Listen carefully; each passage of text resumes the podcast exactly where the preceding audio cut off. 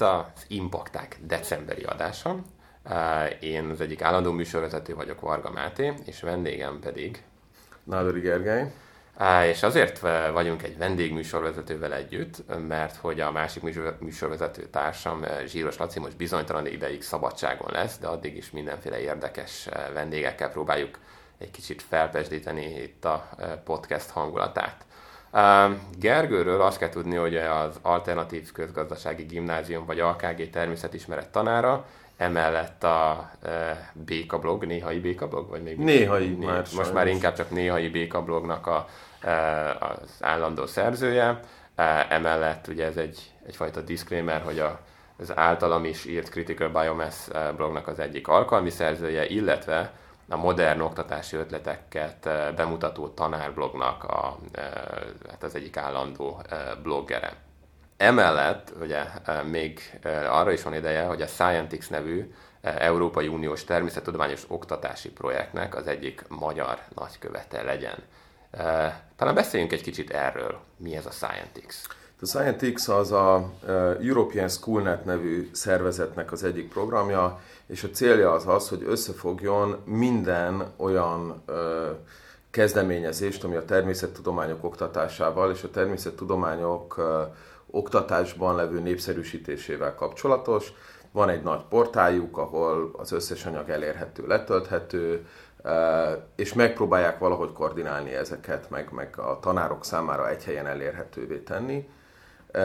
Tudni kell azt, hogy az egész Európai Unióban nagyon sok ilyen projekt van, komoly versenyképességi problémának tartja azt az Európai Unió, hogy nem elég diák választja a természettudományos, matematikai, informatikai pályákat. És ezért aztán mindent megpróbál megtenni, hogy minél többen válasszák ezeket. Ugye az egy érdekessége a dolognak, hogy miközben a Európai Unióban jelentős probléma a munkanélküliség, ezeken a pályákon munkaerőhiány van, mert hogy, mert hogy nem mennek elegen, és aztán itt vannak nagyon célzott programok is, van például egy olyan, amelyik kifejezetten a lányokat próbálja meg meggyőzni arról, hogy egy természettudományos kutatói pálya az, az lányos dolog is lehet, és nekik is megfelelő lehet. És uh, ugye neked is most ebben voltak, ebben a programban akkor úgy mondhatjuk sikereid, hogyha... Igen, igen, igen, van egy uh, uh, nagyon kedves tanítványom, aki uh, most végzős, és a kutatódiákok versenyén is, de már az egyetemisták között is a saját kutatásaival helyt állt, és ennek kapcsán részt vett a Nobel-díj átadáson Stockholmban. Hát egyelőre még nem mint nyertes uh-huh. nyilván, hanem inkább csak mint néző. Hát, hogy szokja a légkör. Rendben. És hát ugye vele készítettél interjút, és Igen. ezt, ezt Igen. fogjuk most akkor meghallgatni. Tóth Rékával beszélgetek, aki végzős diák, 12-es az Alternatív Közgazdasági Gimnáziumban, és nemrég érkezett haza Stockholmból a Nobel-díj átadóról. Úgyhogy Réka, először azt mondd el, kérlek, hogy hogyan kerültél oda? Hát úgy, hogy én ezt nem, nem tudtam, hogy létezik ilyen, egészen addig, amíg el nem mentem a Tudokra, ami egy, hát középiskolás diákoknak szervezett tudományos verseny, tehát az ember oda megy egy kutatással, előadja 10 percben, és akkor a zsűri lepontozza. És, és én ott a szekciómban ugye megnyertem a nagy díjat, és akkor mondták, hogy van egy ilyen lehetőség, hogy lehet pályázni arra, hogy ki lehet menni a Nobel-díj átadóra a következőre. Na, és akkor itt most álljunk meg egy picit, mert akkor még egy picit a tudokról beszéljünk, hogy a, oda mivel mentél, amivel nagy díjat nyertél, mi volt az a projekt? Hát ez egy elméleti ilyen bioinformatikai projekt volt, a, hát olyan DNS szakaszokról szólt, amelyek, amelyek nem, nem kódolók, tehát nem gének, viszont mégis evolúciósan nagyon konzerváltak, tehát mondjuk emberekben, meg halakban ugyanaz, ami azért elég érdekes, és akkor erről egy ilyen, hát nagyon sok szekvenciával egy átfogó evolúciós analízist csináltam, vagy hát csináltunk a NetBio csoportban. Ugye itt arról van szó, hogy csak hogy ezt képbe rakjuk, hogy van az a fajta DNS, amit sokáig szemét DNS-nek hívtak, mert hogy fogalmunk sem volt róla, hogy mit csinál. és nem kódol fehérjéket, de valamit, valamit csinál, és akkor ez a kutatás, ez részben erről szólna, hogy megpróbálja kitalálni, hogy ezek mire valók. Igen, hát ugye a hosszú távú cél az az lenne, hogy, hogy ezzel most egy kicsit leszűkítjük, hogy akkor a kísérletben pontosan mit kell nézni rajtuk, vagy egyáltalán milyen modellorganizmusban érdemes őket nézni, ilyesmire. Uh-huh. Ugye azt is gyorsan mondjuk el, hogy hol dolgoztál ezen. A MedBio csoportban az eltén, az a genetikai tanszéken van. Egy hálózatbiológiai csoport eredetileg. Uh-huh. És akkor ez tulajdonképpen egy úgynevezett in silico kutatás volt, nem? Egy Tehát, hogy, hogy csak és kizárólag egy számítógép előtt kellett ülnöd. Igen, igen. Jó. Mi jött ki belőle? Hát az jött ki belőle igazából, hogy, hogy az, az lett volna a cél, hogy olyan, olyan ilyen szekvenciákat keressünk, amelyek bizonyos ponton eltűnnek az evolúcióban, és addig viszont teljesen konzerváltak. És hát ezek végül is ki is jött halakra. És, és lett egy evolúciós faj is, amiről azóta később kiderült, hogy, hogy máshogy kellett volna csinálni, de akkor, akkor de még úgy is viszonylag jól néz ki, amikor nem a helyes módon csináljuk. És, és ez így, tehát hogy meg lehet muta, abból ki lehet, meg lehet mutatni ezeknek a szekvenciáknak az evolúcióját, ami egész hasonló az, az élőlények evolúciójához, ami, ami jó, mert az azt jelenti, hogy, hogy van értelme ezt így nézni.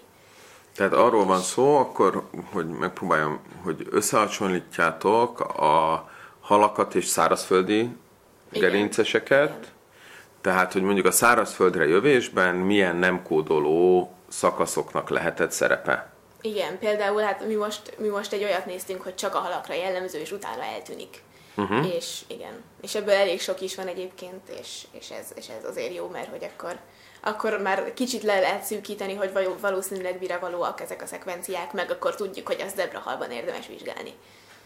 Ami, ami úgy azért fontos, mert hogy egyébként nagyon sok adat van ezekről, és nagyon, nagyon sok van belőlük, és, és viszonylag nehéz kísérletesen behatárolni, hogy most akkor mit lehet csinálni velük. Tüdős halból van genomunk? Hát amennyire én tudom, csak ilyen még nincs teljesen meg az a genom. Mármint, hogy mi nem dolgoztunk vele, és mi az alapján választottuk ki a genomokat, hogy melyik, meg milyen a minősége. Uh-huh. És hát nyilván az, hogy legyen, legyen sok gerinces csoportból, de alapvetően az volt a cél, hogy, hogy a minősége olyan legyen. Tehát teljesen meg legyen szekvenálva, a kromoszómák legyenek, ne csak, ne csak ilyen fragmentumok és ilyesmi. Uh-huh. Mert az ugye egy érdekes átmenet Igen. lehetne a, a tüdős halak, vagy akár a bojtos úszós uh, genom. Uh, aztán folytattad ezt a munkát? Ez még most is megy igazából. Uh, ja, most majd megyek vele az OTDK-ra, ami érdekes lesz. És illetve nem pont ezzel, hanem egy másikkal, vagy hát ennek a folytatásával. Az OTDK az az Országos Tudományos Diákkör. Igen, az ugyanez, mint, mint ami voltam, csak egyetemistáknak. De te még nem vagy egyetemista. Én még nem vagyok egyetemista, ez egyrészt a Tudok Nagy Díjjal öm, van egy ilyen lehetőség, hogy akkor el lehet menni még a, még a kari rész átugrásával ráadásul, ami, ami elég jó. Egyrészt, másrészt pedig, másrészt pedig egy, egyébként el, vagy hát nem tudom, hogy ezt lehetett volna, de, de elküldtek a kari részére is, és ott is tovább jutottam. Uh-huh. Tehát... Jó. És ez mikor lesz? Öm, április végén. Április végén. Na, és akkor tehát avval, hogy megnyerted a Tudokon a nagydíjat, lehetőséget kaptál arra, hogy pályáz. Igen. Mire? És akkor, hát ez egy, igazából ez egy másik, ez, ezt az Innovációs Szövetség választja ki ezt, ezt az egy embert, és ő fizeti az utazást és minden. Az Innovációs Szövetség szintén csinál egy versenyt, ami szintén részt vettem, de, de én a Tudokon keresztül jutottam igazából ide be. Um, és a, mert, mert hogy van egy valamiféle megállapodásuk, hogy a, hogy a tudokról küldenek egy delegáltat, és még az Innovációs Szövetség a saját nyertesei közül um, vála- is kiválaszt ilyen nem tudom pontosan hány embert, akik utána elmennek egy szóbeli interjúra. Uh-huh. És akkor én ugye bejutottam a Tudokon keresztül, ezek közé a néhány ember közé, meg ott voltak az Innovációs Szövetségből, akik jönnek, és akkor ott, ott oda kellett menni, hát um, különböző tudósokhoz, három voltak, és akkor angolul kellett velük beszélni. Meg ott volt a tavalyi, aki tavalyi jött, ment Magyarországról ő is, mert hogy Magyarországnak egy elég állandó helye van ebben az egész programban. És, és akkor ott volt a tavalyi is, és akkor olyanokat kérdeztek, hogy mit mondanék Magyarországról a svéd királynak, meg nem tudom, meg, meg nyilván a kutatásomról is, hogy el tudom-e mondani angolul. És akkor utána, utána a végén mondták, hogy jó, akkor én mehetek. És kellett bármit mondanod a svéd királynak? A svéd királynak nem kellett semmit mondanom. jó. Uh, és akkor így jutották ki Stockholmba. Igen. Uh, mi volt ez a rendezvény? Mert úgy tudom, hogy ez valami, ami kapcsolódik a Nobel-díj átadáshoz. Igen. Ez egy egyhetes program, alapvetően, hát amennyire én láttam, van két célja.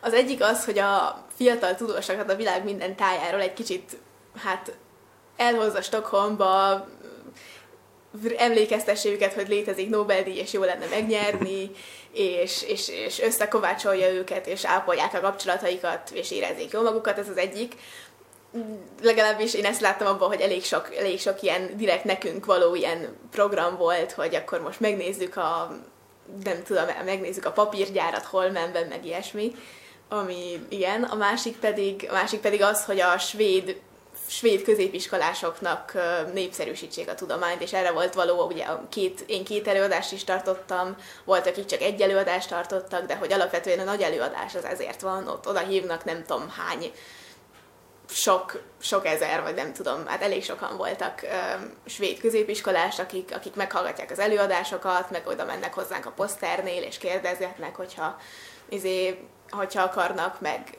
meg hát volt egy ilyen, volt egy ilyen feladatlapjuk is, amiben, amit ki kellett tölteni, szóval, szóval elég, eléggé meg volt szervezve, hogy azért oda jöjjenek hozzánk a poszternél. Uh-huh. És, és akkor ez egy ilyen, egy, egy, hát mondhatjuk, hogy egész napos program volt így nekik, meg nekünk is.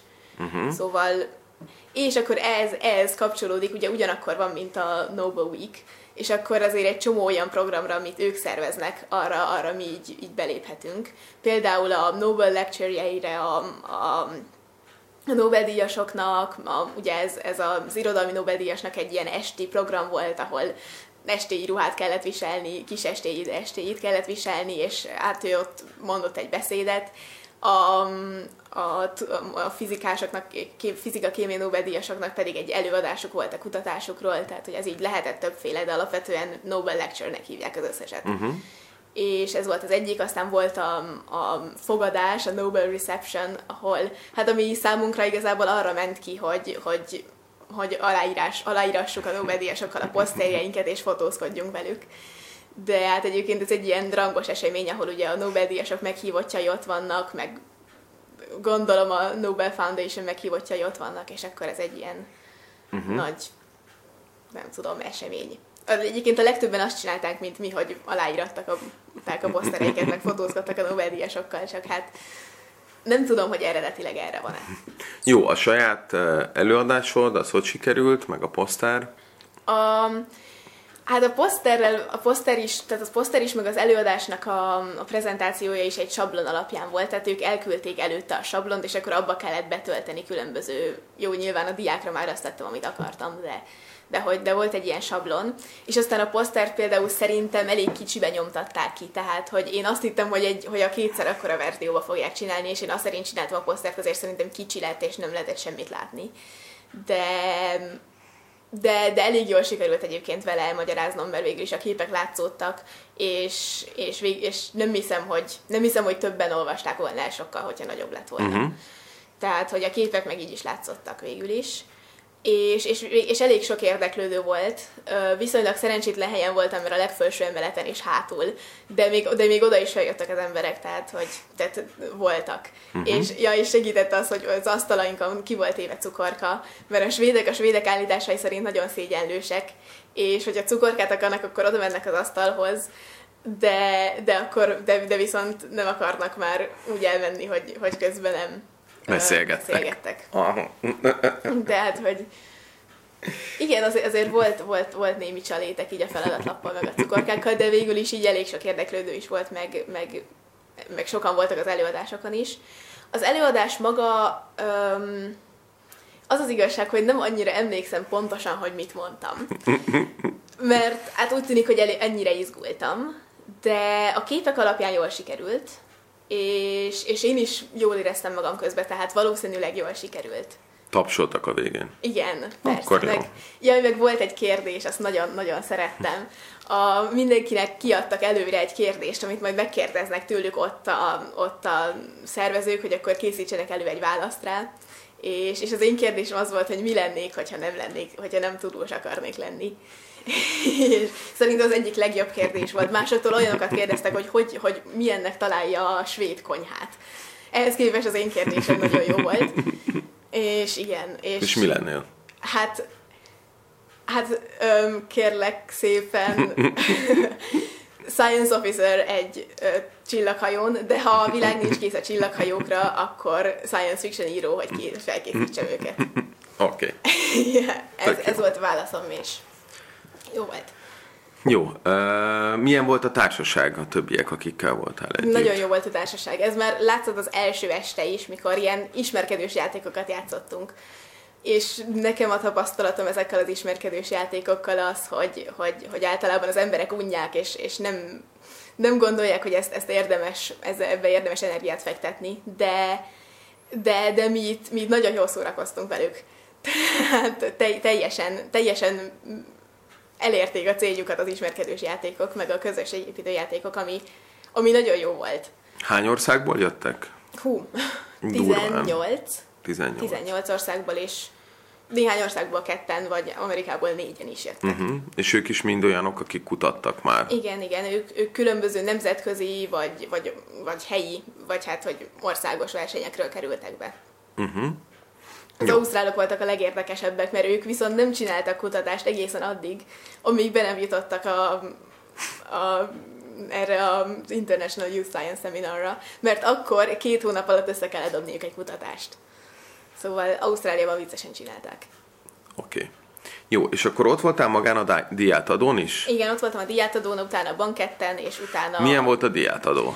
A diátadó, öm, hát az úgy néz ki, hogy, hogy ugye ott ülnek az egyik oldalon a svéd király és a családja, és különböző ilyen tiszteletbeli vendégek, a másik oldalon meg egy sorban a Nobel-díjasok, és akkor hát vannak különböző beszédek, meg vannak köztes zenebetétek, és de az a lényeg, hogy egyenként oda hívják a Nobel-díjasokat, azok átveszik a, az hát ilyen oklevelet, meghajolnak a svéd király előtt, meghajolnak a díszvendégek előtt, meghajolnak a közönség előtt, és visszamennek, és közben ilyen, ilyen nagyon nagyon fenkölt zene szól, és uh-huh. igen, szó, és aztán, és, mond, és, és vannak ilyen, hát beszédek, amiket nem ők mondanak, hanem, hanem azok, akik kiadták nekik a Nobel-díjat, hogy miért adták a Nobel-díjat, és azok, azok például nagyon érdekesek voltak, mert mert csomó esetben tényleg akkor értettem meg, hogy pontosan miért is jár a Nobel-díj, azon kívül, hogy ja, igen, nagyon okos ember, és nagyon érdekes dolgokat csinált. Tehát, Ja, hát mik voltak idén a, a Hát a biológia, fizika, ja, a, fizika a, a kék ledért járt, ami, amiből ugye következik, hogy lehet fehér led is. Uh-huh. Akkor a kémia az olyan fénymikroszkópokért járt, amelyek a, a hagyományos maximum felbontáson túl is képesek öm, felbontani a képet. És a, hát a biológia az az agy GPS-ének a feltérképezéséért járt, szóval azokért a sejtekért, amik a hely meghatározásért felelősek. A patkányban. A patkányban, igen. Aha, jó. Bár azt tudják, hogy az embereknek is vannak ilyen sejtjeik, csak Uh-huh. igen. Na, és sikerült aláírásokat szerezned aztán Sikerült. A, a legnehezebb, a legnehezebb az volt, hogy, hogy voltak, tehát az irodalmi Nobel-díjas például ő nem jelent meg a Nobel Reception-ön, és, és hát igazából egyik eseményen sem nagyjából az afterpartin sem volt ott, pedig oda ott voltak, én kettőről tudok, aki biztosan ott volt, de lehet, hogy voltak többen is. Szóval az afterpartra is lehetett volna jönni, meg, meg egy csomó helyre lehetett volna jönni, de nem jött. És ő tőle például nincs aláírásom, aztán az egyik, a Murnert nem sikerült elérni, szóval az egyik kémiától nincsen, aztán a, aztán az az idősebb fizika professzor, ő nem jött el szintén a receptionre, és a Mózerek sem jöttek el a receptionre. Tehát tőlük nincsen aláírásom. Ajjaj. Szörnyű. De nem is, nem is értem. A, különösen a Mózereket tényleg nem értem. Jó. Ha te kapsz Nobel-díjat, el fogsz menni? Ha? reception Hát szerintem ez, ezzel egy bizonyos fajta kötelességgel jár. Tehát, hogy ha már az ember Nobel-díjat kapott, akkor azt tudnia kell, hogy akkor neki most celebnek kell lennie legalább egy hétig, de azért még lehet, hogy több ideig is. Tehát akkor annak eleget kell tenni, szerintem. Vagy ha Nobel-díjat kapott, akkor onnantól bármit megtehet. Ez a másik lehetőség. Nem. A, a, a banketről mesélsz egy picit, hogy ott uh, mi történt, kik voltak, milyenek voltak, milyennek tűnnek ezek a Nobel-díjasok? Na, a banket az egy, sajnos nem emlékszem, hogy milyen épületben volt, egy hatalmas nagy épület, ilyen, ilyen oszlopcsarnokos nagy terme van, és még van egy árkádos rész, például mi az árkádok alatt voltunk asztalok, ilyen kisebb asztaloknál, és aztán van egy lépcső, ami fölvezet az emeletre, az emeleten volt meg utána a, a tánc, a Golden Hall nevezetű helyen. Mondom, az épület nevére nem emlékszem, de azt tudom, hogy Golden Hall volt, ahol táncoltunk, és, és tényleg volt tánc. De, de hogy először ugye, hát az elején adtak egy ilyen kis füzetkét, amiben mindenkinek le volt írva, hogy hova kell ülnie. De elvileg nem szabadott leülni, amíg a király meg nem érkezett. Legalábbis nekünk azt mondták, mert volt egy ilyen program, amikor, amikor hát egy külön vacsora arra, hogy akkor megtanítsanak minket szépen enni. És, és akkor ott azt mondták, hogy addig nem lehet leülni, még a király le nem ül, de aztán mindenki leült, mielőtt megjött a király. Úgyhogy Úgyhogy akkor mi, mi is leültünk, de és akkor a király, meg a díszvendégek, meg a Nobel-díjasok bevonulnak, és leülnek a középső nagy asztalhoz, és akkor, és akkor utána ugye felszolgálják a nagyon-nagyon-nagyon-nagyon finom ennivalót, és akkor közben ott is vannak ilyen, ott a táncbetétek vannak, a Nobel-díját adó zenebetétek voltak, itt meg táncbetétek vannak. Ilyen balettos mm, táncbetétek, amiből pont én például nem sokat láttam, mert pont egy oszlop eltakarta a nagy részét, de igyekeztem. És hát ugye van három fogás, egy leves, egy fő, meg egy desszert, és mindegyik nagyon finom és akkor utána a kávénál a Nobel-díjasok elmondják a beszédeiket, ott már, csak, ott már minden hát, területről csak egy ember jön. Uh-huh. És a, a kémia például nagyon vicces volt. Ott a, ott a Stefan Hell tartotta ezt a kis rövid beszédet, és ott például ott ugye a saját munkájuknak a jelentőségéről kell igazából beszélniük, és, és ott például a, a Jurassic Parkkal, Parkra adott referenciákat annak kapcsán, hogy a, a fénymikroszkópokról beszélt, tehát hogy nagyon-nagyon érdekes volt, és vicces, tehát hogy, és szabad volt röhögni. Tehát, uh-huh.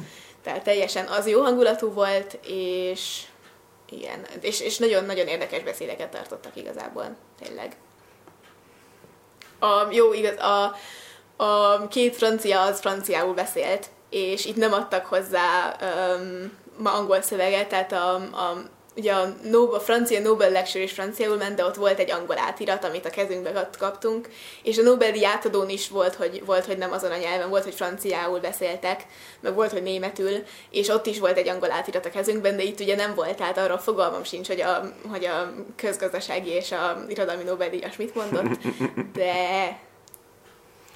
és a, a Nobel előadások közül melyiket hallottad? A Nobel előadások közül mindegyiket hallottam, kivéve pont a biológiát, mert ott csak a sajtókonferencián voltunk. Nem tudom pontosan, hogy mikor lett volna, amikor nem tudtunk részt venni rajta, de az, de az, az valami, valami miatt ott, ott pont nem voltunk ott, csak és, a sajtókonferencián. És azok ilyen formálisabb e, tudományosabb előadások? A, én, én azt hiszem, hogy az irodalmin kívül az összes egy formális természettudományos előadás volt. Uh-huh tehát, hogy hallottam ugye a fizikát, a kémiát, a közgazdaságot és a, az irodalmat, és ebből csak az irodalom volt esti program, csak az irodalom volt ilyen kiöltözős, és ja, hát valószínűleg más műfaj meg nehéz, mert ott ugye arról beszélt, hogy, hogy hogyan, hogyan lett író, milyen írónak lenni, hogyan írta meg az életművét, amire végül is kapta a Nobel-díjat, tehát mm-hmm. hogy az, az valószínűleg nehezebb, mint egy konkrét kutatás bemutatni. Egy-két szót gyorsan még arról beszéljünk, hogy hogy hogyan meg miért kerültél te egyáltalán a kutatás közelébe, mikor kezdtél el ilyesmivel foglalkozni, hányadikos korodban? Hát én a, azért kezdtem el ezzel foglalkozni, mert volt egy, hát volt egy nyelvi év az AKG-ban, ahova járok, és a nyelvi évnek a követelménye az, hogy, az, hogy egy egyéves projektet egy egyéves projektet hát elvégezdek, véghez vigyek és, és én ezt, ezt nem, nem nagyon tudtam, hogy mit szeretnék erre a projektre, mert ugye sok minden érdekel, nem tudtam, hogy most melyikkel szeretnék foglalkozni, de akkor oda jött a tanár úr, és ajánlott egy tök jó lehetőséget, ugye akkor még az ELTE genetikai tanszékének a kísérletes részén, Um, és akkor nekem az így nagyon-nagyon bejött, mert, mert hogy milyen jó lehetőség, és még érdekelt is, ugye egy csomó más dolog mellett az is, és akkor elmentem és csináltam egy egyéves projektet, és, nagyon-nagyon-nagyon-nagyon tetszett ez az egész, az egész kutatás, kísérletezés, a cikkolvasástól a labormunkán át gyakorlatilag minden, és akkor, és akkor gondoltam, hogy na jó, lehet akkor, hogy ezzel szeretnék foglalkozni, és akkor attól kezdve így, így igyekeztem ebben a témában tovább haladni, és ez, ez, ez úgy sikerült, hogy átmentem a szomszédlaborba, ahol, ahol ezt az elméleti uh-huh. kutatást csináltam. Jó. Uh, és ebben szeretnél foglalkozni? Igen. Igen. De most végzős vagy. Igen. Uh, merre tovább? Um, hát én most felvételiztem az Egyesült Királyságba, ugye ott öt egyetemre lehet felvételizni, tehát én be is adtam öt egyetemre. És ebből háromtól eddig kaptam offert, ami azt jelenti, hogy, hogy bizonyos eredményeket el kell érnem, és akkor fölvesznek, um, és még volt egy interjúm Cambridge-ben, azt még nem tudom, és van egy egyetem, ami még nem válaszol semmit. Jó. De mindenképpen ki szeretnék menni Angliába. Oké, okay. köszi.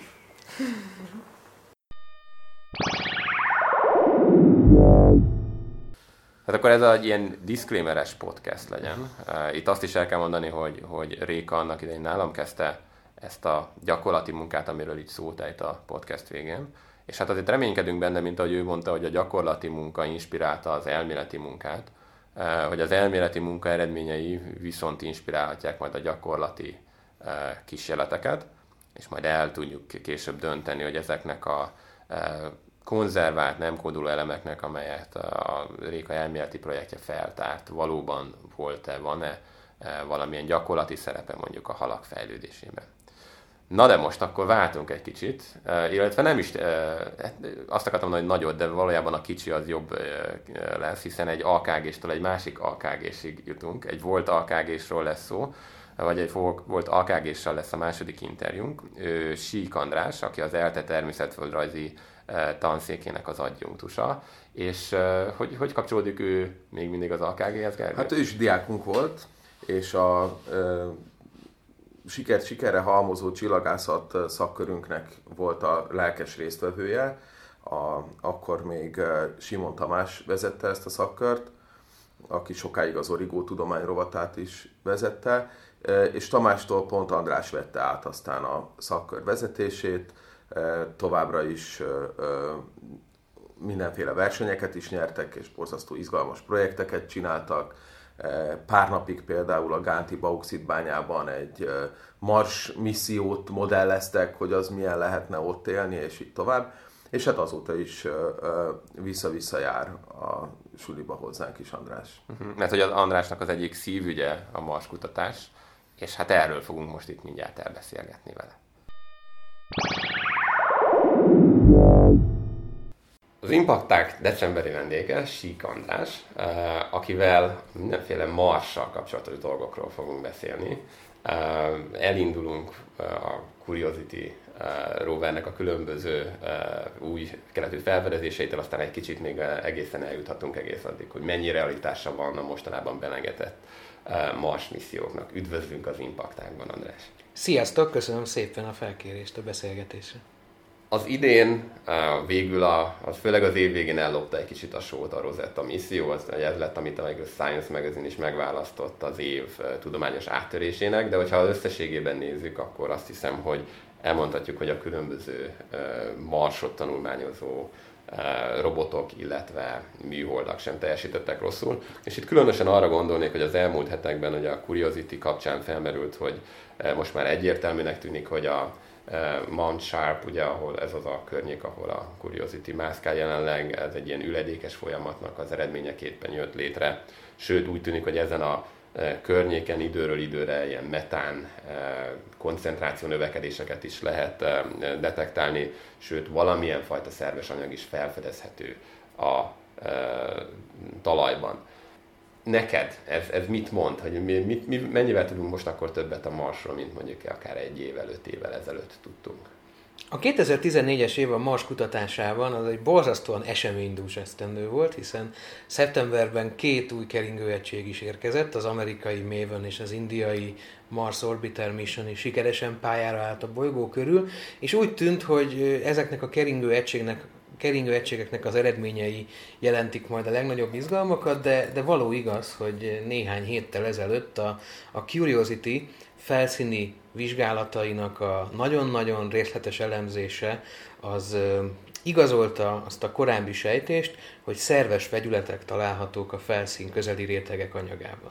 Ezt az eredményt igazából már 2012 végén bejelentette a NASA, de akkor úgy fogalmazott, hogy ennek az eredménynek nagyon-nagyon pici a megbízhatósága, nagyon kis mennyiségű szerves molekulákat találtak, és még az is felmerült, hogy a reakciótérben, tehát az elemző műszer reakcióterében keletkezett széntartalmú vegyületeknek a széntartalma az nem a Marsról származik, nem a robotkar által beemelt mintából származik, hanem még a földi kalibrációs tesztek során került be az égetőkamrába, és maradt ott kis mennyiségben, tehát még azt sem tudták biztosan megmondani 2012 végén, amikor ezt először bejelentették, hogy a szerves vegyületek szén atomjai azok valóban a Marsról származnak-e. És akkor el is terelődött a figyelem erről a bejelentésről, mert nem akartak hiú ábrándokat kergetni a NASA kutatói. És hogyha végig gondoljuk, hogy miről van szó, akkor igazából ez nem annyira az életre utaló bizonyíték, mint sem valamilyen szerves vegyületnek a megtalálása. Ugye találtak klórmetánt, meg kloroformot, meg egyéb klórtartalmú szerves vegyületeket, amelyeknek a klór tartalma vélhetően a felszín törmelék anyagában jelenlévő perklorátokból származik, és a kérdés az, hogy ezek a perklorát vegyületek, ezek vajon elpusztítottak-e ott a talaj rétegben egyébként jelenlévő szerves vegyületeket, és ennek a maradványait látjuk csak az elemzések vegyületeiben, vagy pedig tényleg a felszín anyagában jelen vannak azok a bonyolultabb molekulák, amelyeket sikerült most kimutatni. Hogyha ez utóbbi a helyzet, tehát tényleg ott vannak a felszínen, és nem csak a reakció során jöttek létre, már pedig most erre utalnak az eredmények, akkor valamilyen folyamattal magyarázni kell a keletkezésüket. A magyarázat pedig azért mégiscsak az élettevékenység irányában keresendő a legnagyobb valószínűséggel, de a mostani eredmények alapján azt kijelenteni, hogy életnyomokat találtunk a Marson, hogy ezek a vegyületek biomarkerek lennének, az egy picikét talán még eltúlzott optimizmusnak lenne nevezhető. Úgyhogy én azt mondom, hogy jelenleg ott tartunk, hogy szerves vegyületeket találtunk a Mars felszíni törmelékanyagában, amelyek létrejöhettek élettevékenység eredményeként, illetve a biogén úton is, de nagyobb a valószínűsége annak, hogy valamikor a múltban élő szervezetek lehettek jelen ezekben az üledékrétegekben, és ezeknek a több milliárd éve létezett élő szervezeteknek valami fajta maradvány vegyületeit találta most meg a Curiosity, borzasztóan kis mennyiségben egyébként, és nem is az összes fúrásból jöttek ki ezek az eredmények, csak az egyik a Cumberland nevű fúrás mintából. Úgyhogy aki, aki azt próbálja ebből levezetni, hogy életnyomokra bukkantunk a Marson, az nem tartja be a tudományosságnak az alapvető szabályrendszerét. És mit gondolsz erről a ciklikus metán nem, hát kibocsátás az talán túlzás, de mitől jelenhet meg ilyen ciklikusan metán vajon a, a Mars légkörében? Hát azt írják az amerikai publikációk, hogy ahogy gurult a Curiosity a felszínen az útja során, voltak olyan helyek, ahol nagyobb mennyiségben, voltak olyan helyek, ahol elenyésző mennyiségben mért csak metánt. Én megint csak kicsit irreálisnak gondolom azt, hogy három métert arrébb gurulva belebotlik egy ősi élőlénynek a maradvány vegyületeibe, vagy áthajt egy olyan területen, ahonnan mondjuk a kerekek repesztő hatására kigőzölög egy kis metán, és ezt érzékelni. Úgyhogy ennek az eredménynek a pontos magyarázatával szerintem még adósak a szakemberek. Uh-huh. Jó, akkor egy kicsit lépjünk vissza ugye az egész területe, ahol a Curiosity bóklászik. A, mi az, amit, amit ugye Mount Sharpnak a, az összetétele, a kinézete, az az egész területe el tud mondani a Marsnak a régmúltjáról. Tehát, hogy milyen lehetett itt régen a környezet. Érdekes, hogy Manchártnak hívod, hivatalosan Eolis hegy, vagy eh, Eolis Mons, de a NASA következetesen Manchártnak nevezi, mert ők ezt a nevet adták a hegycsoportnak. Annak ellenére, hogy a Nemzetközi Csillagászati Unió ezt nem fogadta el, és Eolis hegynek hívja, az összes NASA publikációban informális névként, ők is leírják, hogy informális névként, ez a Mount Sharp szerepel. Szóval egy 154 km átmérőjű becsapódásos kráterről van szó, ez ugye a Gale kráter, amelyet több évig tartó nemzetközi konferencia sorozat eredményeképpen választottak végül leszállóhelyül, és az volt a választás mögötti főérv, hogy ránézésre is úgy tűnik, hogy ennek a kráternek az ajzatán üledékes rétegek rakottak le, illetve a kráter peremét vízfolyások völgyei törik át, tehát minden morfológiai jel arra utal, hogy a múltban ez nedves környezet volt ez a terület.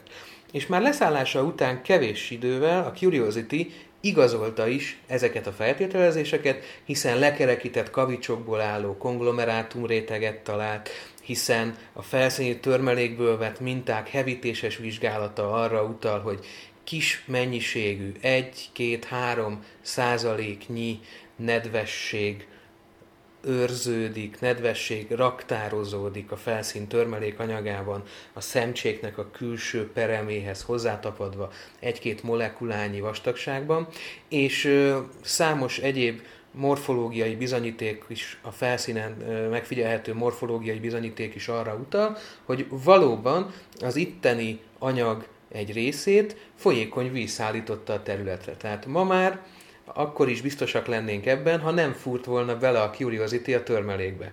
De szerencsére belefúrt, ugye 6 cm mélységű lyukat tud mélyíteni, onnan mintákat tud kivenni, ezeket a mintákat szűri, szitálja, majd beönti a fedélzeti laboratóriumaiba, és ott mindenféle méréseket végez.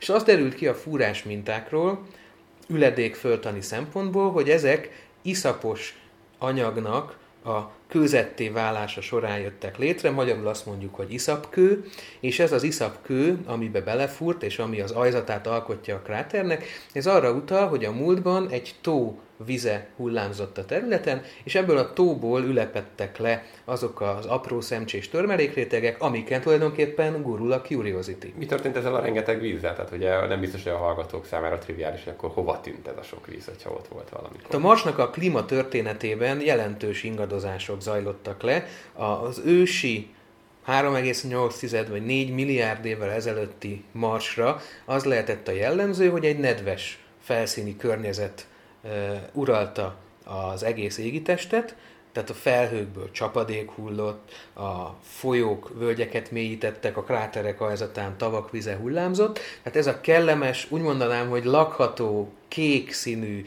marsi világ, ez határozhatta meg az égitest fejlődés történetének mondjuk az első negyedét, első ötödét.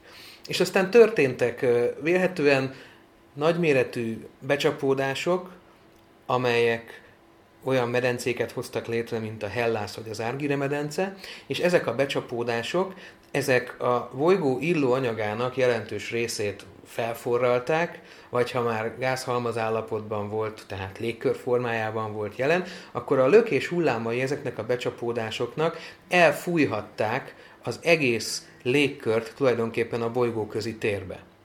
Hogyha ez nem lett volna elég, hogy a Marsnak vagy soha nem is volt, vagy csak nagyon rövid időn keresztül volt globális mágneses tere, ami itt a Földön véd minket a napból érkező töltött részecskék áramával a napszéllel szemben.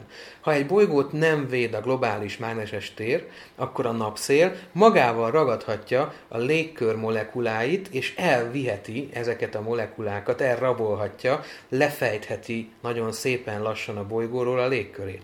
Ezt nevezzük ugye napszél eróziónak, ami a Marsot vélhetően sokkal nagyobb mértékben sújtotta, mint a Földet. És van egy harmadik tényezője is a légkör elvesztésének, ez pedig a kis tömeg. Ugye a Marsnak a mérete körülbelül fele akkora, mint a Földé, tömege nagyjából egy tizede a Föld tömegének, éppen ezért a felső légkörében lévő gázmolekulák sokkal könnyebben elszökhetnek saját maguktól, saját mozgási energiájukból fakadóan a bolygóközi térbe, mint ezt a Föld légkörében jelenleg is tapasztalhatjuk. Tehát ezek azok a folyamatok, amelyek lecsökkentették a Marsnak a légkörét, ha elveszett a légkör, akkor az üvegházhatás, a természetes üvegházhatás visszaesett, tehát a bolygó nem csak, hogy elvesztette a vízkészletének jelentős részét a bolygóközi térbe, hanem ami megmaradt, az sem lehetett már jelen folyékony állapotban a felszínen, és így alakult ki az a fagyos, vörös mars, amit ma is ismerünk, és aminek a körülbelül 3 milliárd éven keresztül tartó történetében lehettek kisebb fluktuációk, lehettek kevésbé fagyos és fagyosabb időszakok, és egy ilyen kevésbé fagyos időszakban esetleg újra megjelenhetett folyékony víz, például a gélkráternek az ajzatán, de az a nagyon barátságos, a földi élet szempontjából nagyon kellemes körülményeket kínáló természeti környezet, ami mondjuk a bolygó születése után jellemezhette a felszínt, az már vélhetően soha nem tért vissza. Erre utalnak az üledékek, és erre utal az a fúrás minta is, amit már említettem, hogy a Curiosity a gélkráter ajzatából emelt ki, és amelyben iszapkő jellegű üledékekre bukkant a belsejében lévő laboratórium. Uh-huh. Az előbb már említetted, hogy ugye a szerves anyagok jelenléte például arra utalhat, hogy volt egyszer élet a Marson, de 2006-ban ennél egy kicsit tovább mentetek, tehát ugye része voltál egy olyan csoportnak, aki felvetette, hogy esetleg még ma is van, van élet, és bizonyos hát nem is tudom, mondjam, geológiai jelenségek, amelyek megfigyelhetők a különböző szatellitákon keresztül, azok ehhez kötetők vissza. Ugye akkor Gánti Tiborral, te is részes volt ennek a csoportnak, illetve Szatmári Őrsel, akik megalkották ezt a DDS MSO, ez a Dark Dune Spots Mars Surface Organism elméletet, ami arról szólt igazából, hogy a sarkok közelében meg, megfigyelhető ilyen periódikus fekete foltok, azok esetleg valami felszín közelében lakó vagy élő szervezetnek a, a eredményeképpen jönnek létre. Most hogy látod most így 8 év elteltével ezt a, ezt a hipotézist, ez hogy áll? Borzalmasan izgalmas évek voltak, azt kell, mondjam, mert az Európai űrügynökség az ÉZA által életre hívott és finanszírozott kutatócsoport tagjaként tényleg a, a nemzetközi élvonalába kapcsolódhattam be a, a Mars kutatásának, ami, ami hát lássuk be, hogy az egyik legizgalmasabb területe napjaik tudományának. És ebben a kutatócsoportban Elsősorban a keringőegységek felvételei alapján olyan jelenségeket vizsgáltunk, amelyek dinamikus felszíni változásokat feltételeznek, és amelyek magyarázata akkoriban még meglehetősen bátor, vagy úgy mondom inkább, hogy úttörő megfogalmazásnak számított. Ugye az volt a, a, a kutatócsoport által publikált hipotézisnek a lényege, hogy a poláris területek krátereinek belsejében lévő sötét dűnemezőket évről évre megvizsgálva, marsi évről marsi évre megvizsgálva természetesen, hasonló megjelenésű lejtő formákat vehetünk észre, ahogy ezeken a sötét homok szemekből álló dűnéken elkezd sublimálni, elkezd olvadni vagy eltűnni a világos árnyalatú széndiokszid jégborítás, és amikor azt várná az ember, hogy ez csak foltokban eltűnik, és utána semmilyen nyomot nem hagy a sötét dűnéken, akkor a valóságnak nem megfelelő, valósággal nem egybevágó eredmények egy picikét meglepik. Mert az űrfelvételeken pedig az látszódott, hogy a teljesen jégmentes dűnéken is lefolyás nyomok láthatók, olyan formák, mint hogyha itt a Földön egy antarktiszi területen, ahol nincs igazán növényborítás, valami fajta lejtős tömegmozgás alakult volna ki a dűnék meredekebb oldalán. És ugye ezt lehet magyarázni száraz tömegmozgással, omlással, csúszamlással, és lehet magyarázni nedves tömegmozgással, ezeket hívtuk mi lejtősávoknak, vagy lejtőfolyásoknak, és 2005-2006-ban ez a hipotézis, ez felvetette annak a lehetőségét, hogy időszakosan folyékony víz jelenik meg kis mennyiségben a lejtőn, és ez a folyékony víz, az túlzás, hogy lefelé folyik, inkább úgy fogalmaztunk, hogy lefelé szivárog. Tehát a szemcsék közötti hézagokban lefelé haladva nagyon lassan, mondjuk egy nyári évszak alatt olyan formákat hozhat létre, amit a következő évben újra egy picit jobban körvonalaz ugyanez a jelenség, és a következő évben ismét, és néhány év után ez már űrfelvételeken is látszik. Tehát az egyik állítás az az volt, hogy folyékony víz jelenik meg átmenetileg ezeken a területeken, és hát amivel talán egy picit távolabbra merészkedtünk, az, az annak a megfogalmazása volt, hogy ezek a területek ideális élőhelyet jelentenek valamilyen mars felszíni organizmusok számára, és abban a jelenségben, hogy ezek a formák évről évre ugyanott jelennek meg, és a hozzájuk kapcsolódó foltszerű alakzatok, minthogyha növekednének a tavasz elejétől a tavasz végéig, a csoportban lévő biológusokkal közösen egy olyan marsi minimál életforma megfogalmazásáig jutottunk, amely a kedvező tavaszi időszakban élettevékenységet mutat, majd amikor eltűnik a jégtakaró, akkor beszünteti ezt az élettevékenységét, és vár a következő alkalmas tavaszi periódusig, hogy újra élettevékenységet folytathasson. No hát ebbe az irányba nem mentünk igazán tovább, azt mondanám, hogy ez még a jövő feladata, de érdekes fejleménye a kutatásnak, hogy néhány évvel később, 2008-2009-től kezdődően amerikai kutatócsoportok tőlünk nagyjából függetlenül jutottak hasonló eredményekre, hogy a marsi lejtőkön nedves tömegmozgások nyomai láthatók, és elkezdték hivatkozni azokat a publikációkat, amelyekben mi már 2005-2006-ban hasonlót állítottunk. Mára már több mint száz olyan hivatkozást kaptak a publikációink, ahol lehetséges magyarázatként utalnak a magyar elméletre. Ez nem azt jelenti, hogy már bizonyítva van, ez csak azt jelenti, hogy amikor elkezdtünk ezzel foglalkozni, akkor még azt emlegetni a Mars felszínén, hogy folyékony víz jelenhet meg, tulajdonképpen szalonképtelen dolognak számított tudományos konferenciákon, és néhány évvel később ez teljesen elfogadottá vált, tehát ma már azt mondanám, hogy úttörő megállapításokat tett a magyar kutatócsoport, és nagyon örülök, hogy ebben én magam is részt vehettem. Tehát ahogy nézegettem egy kicsit itt az interjú előtt, a, hogy van, van egy erős rivális elmélet, amely szerint maguknak a foltoknak a kialakulása ilyen széndiokszid sublimációs gejzireknek az eredménye, illetve szintén a napokban jelent meg a, hát azt hiszem, hogy a NASA eredménye alapján, hogy pont ezek a, ezek a furcsa vájatok a, a dűnéken, ezek is ilyen száraz jégomlás eredményeként jön, jöhetnek létre. Ezekről mit gondolsz?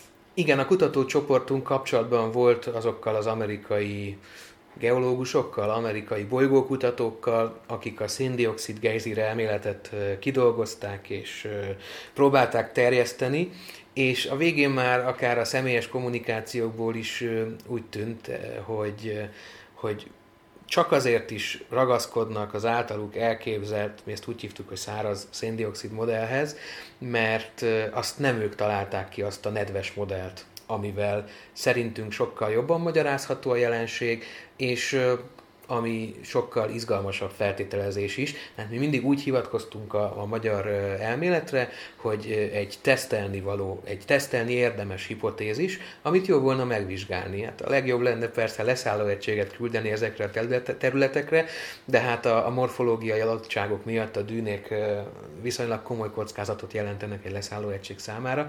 Úgyhogy nem vagyok benne biztos, hogy mondjuk ebben az évtizedben vagy a következőben leszálló egység érkezik majd a sötét dűnefoltok vidékére, de, de azt egyre erősebb állításnak érzem, hogy itt a folyékony víznek, az átmenetileg megjelenő folyékony víznek szerepe van ezen formák kialakulásában, és most is tudnék mutatni olyan képeket, amiket egész egyszerűen nem lehet megmagyarázni széndiokszid gejzírkitörésekkel, vagy a széndiokszid jég száraz víz nélküli csúszamlásaival. Uh-huh. Jó, de azt viszont jól érzékelem, akkor hogy most itt ez a biológiai mellékmagyarázat, ez egy, ez egy nem is mellékvágány lehet, de bizonyos, ide, bizonyos szempontból nézve jegelve van. Tehát ez takaréklángra, takarékláng. takaréklángra került, igen. Egyébként Keresztúr Jákos kollégám mai napig is dolgozik ezekkel a, a jelenségekkel, azt vizsgálja például, hogy a széndiokszid jégréteg alatt, ami tehát tavasszal elszublimál, Vajon van-e, és ha van, milyen vastagságban van vízjégréteg, hiszen ugye a Marsban, Marson kétféle jéggel kell számolnunk, és az az izgalmas kérdés, hogy amikor ősszel egyre hidegebb az idő, akkor vajon a dűnék sötét anyagára előbb kifagy-e egy vékony vízjégréteg, és arra kerül rá a széndiokszid jégréteg, vagy csak széndiokszid jégréteg kerül rá, és vannak olyan vizsgálatok, illetve Keresztúr Jákosnak vannak olyan publikációi, amelyek elég határozottan spektrális mérések alapján arra utalnak, hogy vízjég réteg is szerepet játszik ennek a struktúrának a kialakulásában.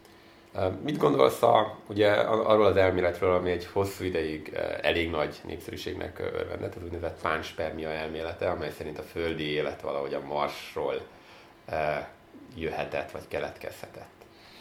Hát a pánspermia elmélet ugye eredetileg azt mondja, még a legelső megfogalmazásában, hogy, hogy az élet az tulajdonképpen ilyen meteoritok belsejében, vagy akár csak baktériumos forrák formájában utazni képes a világűrben, és hát amikor először kimondták, akkor úgy mondták, hogy galaxisok között, vagy naprendszerek között. Én ebben nem igazán hiszek, azt nehezen tudnám elképzelni, hogy csillagközi távolságokat tegyen meg az élet akármilyen formában. Azt sokkal reálisabbnak gondolom, hogy egy bolygórendszeren belül, tehát mondjuk a naprendszeren belül, egyik égitestről a másik égitestre, mondjuk a Marsról a Földre, vagy a Földről a Marsra átjuthat az élet, egy meteorit belsejébe zárva, és hogyha eljut egy új égitest felszínére, és ott kedvező feltételeket talál, akkor elterjedhet, vagy tovább fejlődhet. Ugye vannak olyan elméletek, hogy így jutott a Földre is az élet, hogy honnan, azt nem nagyon tudjuk igazán megmondani, de ha a Földre jutott, akkor juthatott a Marsra is. Vagy akár a Földről is eljuthatott a Marsra, bár ennek sokkal kisebb a valószínűséget tekintve, vagy a naprendszerben azért a, a testek inkább a nap felé, tehát befelé mozognak. Tehát valóban, hogyha az élet átköltözött a Föld és a Mars közül egyikről a másikra, akkor annak van nagyobb esélye, hogy a Marsról jött befelé a Földre. Ez pedig magában hordozza azt a feltételezést, hogy a Marson is volt élet, csak ott az előbb már említett okokból, tehát a természeti környezet zordra válásának okán az élet vagy kihalt, vagy visszaszorult olyan zárt ökológiai fülkékbe, amiket a mai napig még nem volt lehetőségünk vizsgálni, sok méterrel vagy sok tíz méterrel a felszín alatt, esetleg barlangok mélyén. A Földön viszont ahol nem voltak ősi becsapódások, amik elfújták volna a légkört, ahol a hőmérséklet a 0 Celsius fokos érték felett maradt, ahol a H2O folyékony állapotban lehet jelen a felszínen, ahol kialakult az ózonréteg és az élet kiléphetett a szárazföldre. Szóval a Földön, ahol a feltételek sokkal kedvezőbbek voltak, ott pedig elképesztő mértékben szétterjedt a felszínen, úgy is mondhatnám, hogy megfertőzte az élet a mi bolygónkat, és ilyen módon sokkal elterjedtebb, sokkal könnyebben felfedezhető, mint mondjuk a Marson. De erre a kérdésre, hogy, hogy, hogy vajon jöhetette az élet a Marsról, erre majd akkor fogunk tudni válaszolni, ha találunk egy marsi élőlényt, nem kell, hogy éljen, elég, hogyha egy fosszilizálódott maradvány, megvizsgáljuk a biokémiáját, és hogyha nagyon nagy hasonlóságokat fedezünk fel, mondjuk ugyanazok a, a a nukleotid párok alkotják a DNS spiráját, vagy ugyanolyan aminosavakból állnak a fehérjéi, akkor azért jó eséllyel azt mondhatjuk, hogy a két bioszféra, a Mars és a Földi között valamikor a múltban kapcsolat volt, tehát az életnek muszáj volt költöznie.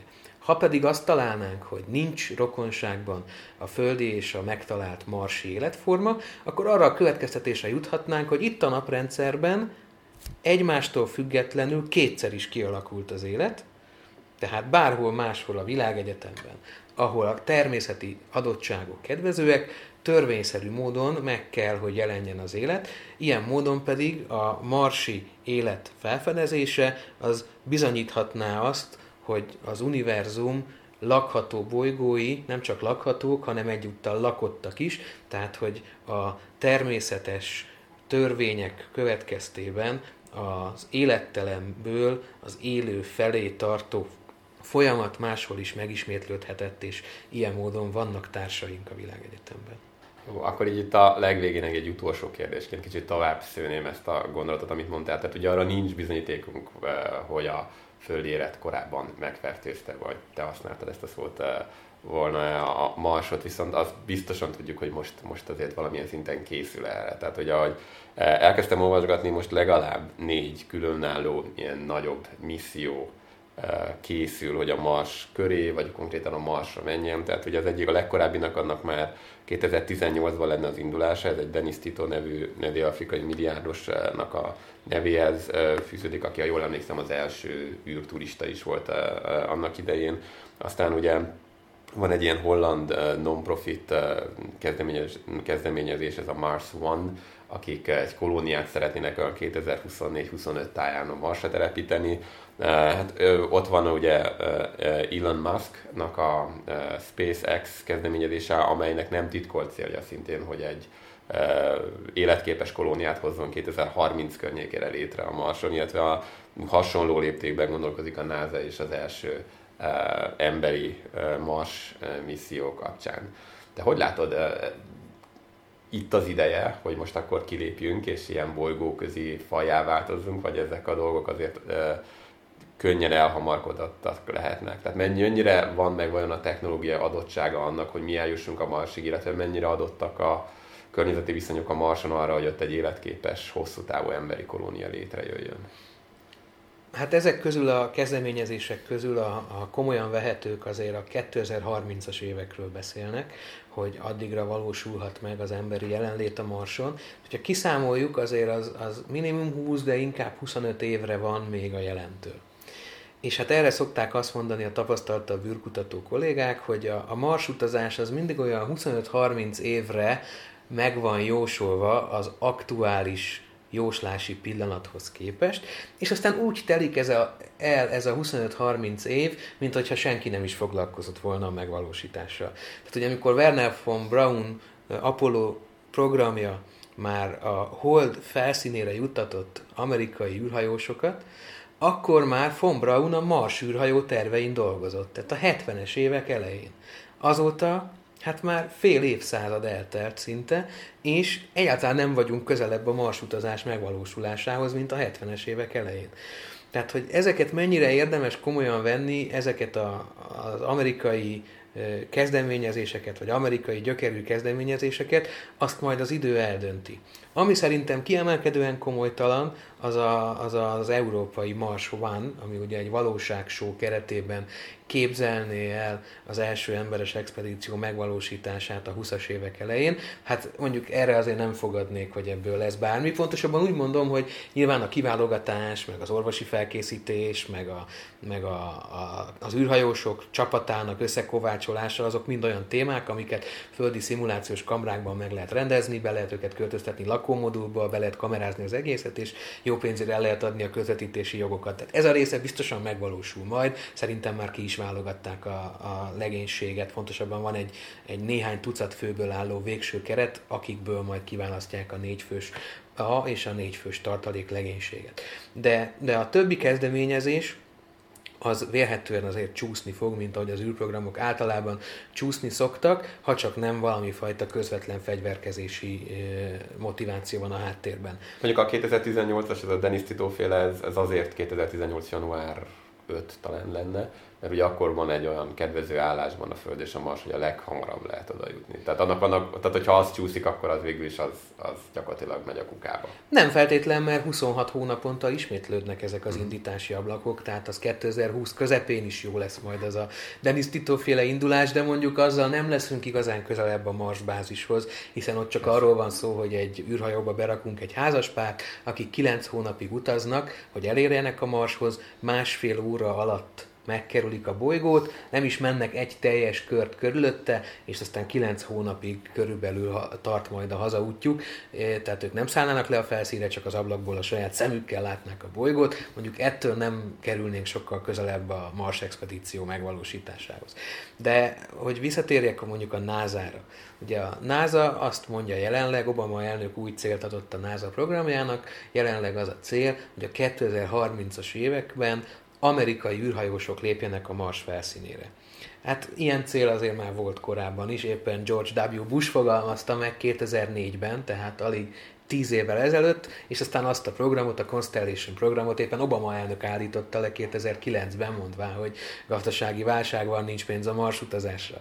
Tehát azért az, hogy most az Orion űrhajónak ugye volt egy tesztje körülbelül három héttel ezelőtt, és úgy tűnik, hogy lesz egy olyan szerkezet, amivel az emberek el tudnak jutni a Marsig, az még nem jelenti azt, hogy megvan hozzá a rakéta, hiszen még nincs meg, nem jelenti azt, hogy megvan a Marsbázis, hiszen még nincs meg, nem jelenti azt, hogy van olyan skafander, amiben emberek megbízható módon hosszú órákat tudnának eltölteni a Mars felszínén úgy, hogy épségben vissza is érnek a bázisra, és még sorolhatnám azokat a hiányzó felszereléseket, vagy hiányzó komponenseket ehhez a küldetéshez, amelyeknek szerintem igazából már most meg kéne lenni annak érdekében, hogy a 20-as évek közepén egy holdi gyakorlat sorozat után végül is elinduljunk a Mars felé. A másik problémám, hogy a Mars felszínén való tartózkodás, vagy a marsi élet azért az nem úgy fog majd kinézni, ahogy azt egy idealista science fiction regény alapján elképzelik a hallgatók.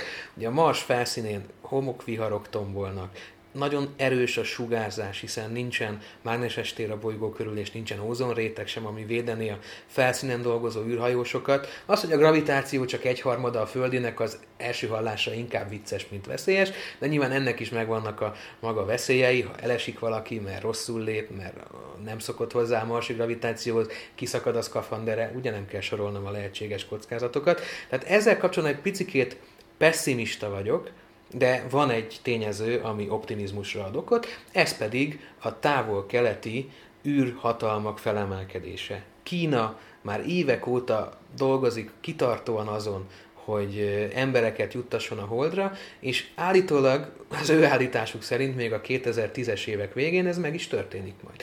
India lerakta a névjegyét a bolygókutatás asztalára azzal, hogy indiai készítésű űrszonda sikeresen pályára állt a Mars körül, és ha ennek még nem is az a dolga, hogy leszállóhelyet keresen az indiai űrhajósok számára, de lehet sejteni, hogy India is komoly összegeket fog pumpálni az űriparába annak érdekében, hogy a az erőforrások kihasználása ami az űrben rendelkezésre áll, az, az ne az amerikai, az orosz és a kínai nemzetnek a, a kiváltsága maradjon. Tehát lépnek be új szereplők, ami számomra egy modern kori űrversenyt kezd körvonalazni. Remélhetőleg nem a fegyverkezés lesz a, a fő témája ennek az űrversenynek, hanem mondjuk a mars elérése. És hogyha ez így lesz, akkor van esély arra, hogy tényleg megvalósul mondjuk a 30-as évek végére egy emberes Mars expedíció, nem feltétlen amerikai és nem feltétlen magántőkéből, mint ahogy mondjuk a, a jelenlegi tervek egy része elképzeli, hanem egy nemzetközi Mars expedíció kínai, indiai, amerikai, európai és véletlen orosz részvétellel. Én ennek látom realitását, és nagyon bízom is benne, hogy ez végül így fog megvalósulni. Remélhetőleg még a 30-as évek vége felé meg is történik mindez. Jó, szerintem ez egy nagyon jó végszó. Köszönjük szépen, hogy szakítottál ránk időt. Köszönöm szépen, és kellemes napot kívánok mindenkinek. Tehát ez volt tehát az interjúnk eh, Sík Andrással, és hát ezzel igazából végére értünk a decemberi podcastnek. Megköszönjük itt a eh, vendégműsorvezetőnknek, Nádori Gergőnek a közreműködését. Külön köszönjük ismét a zenét Tövis Házi Ambrusnak és hát reméljük, hogy találkozunk veletek majd januárban. Sziasztok! Sziasztok!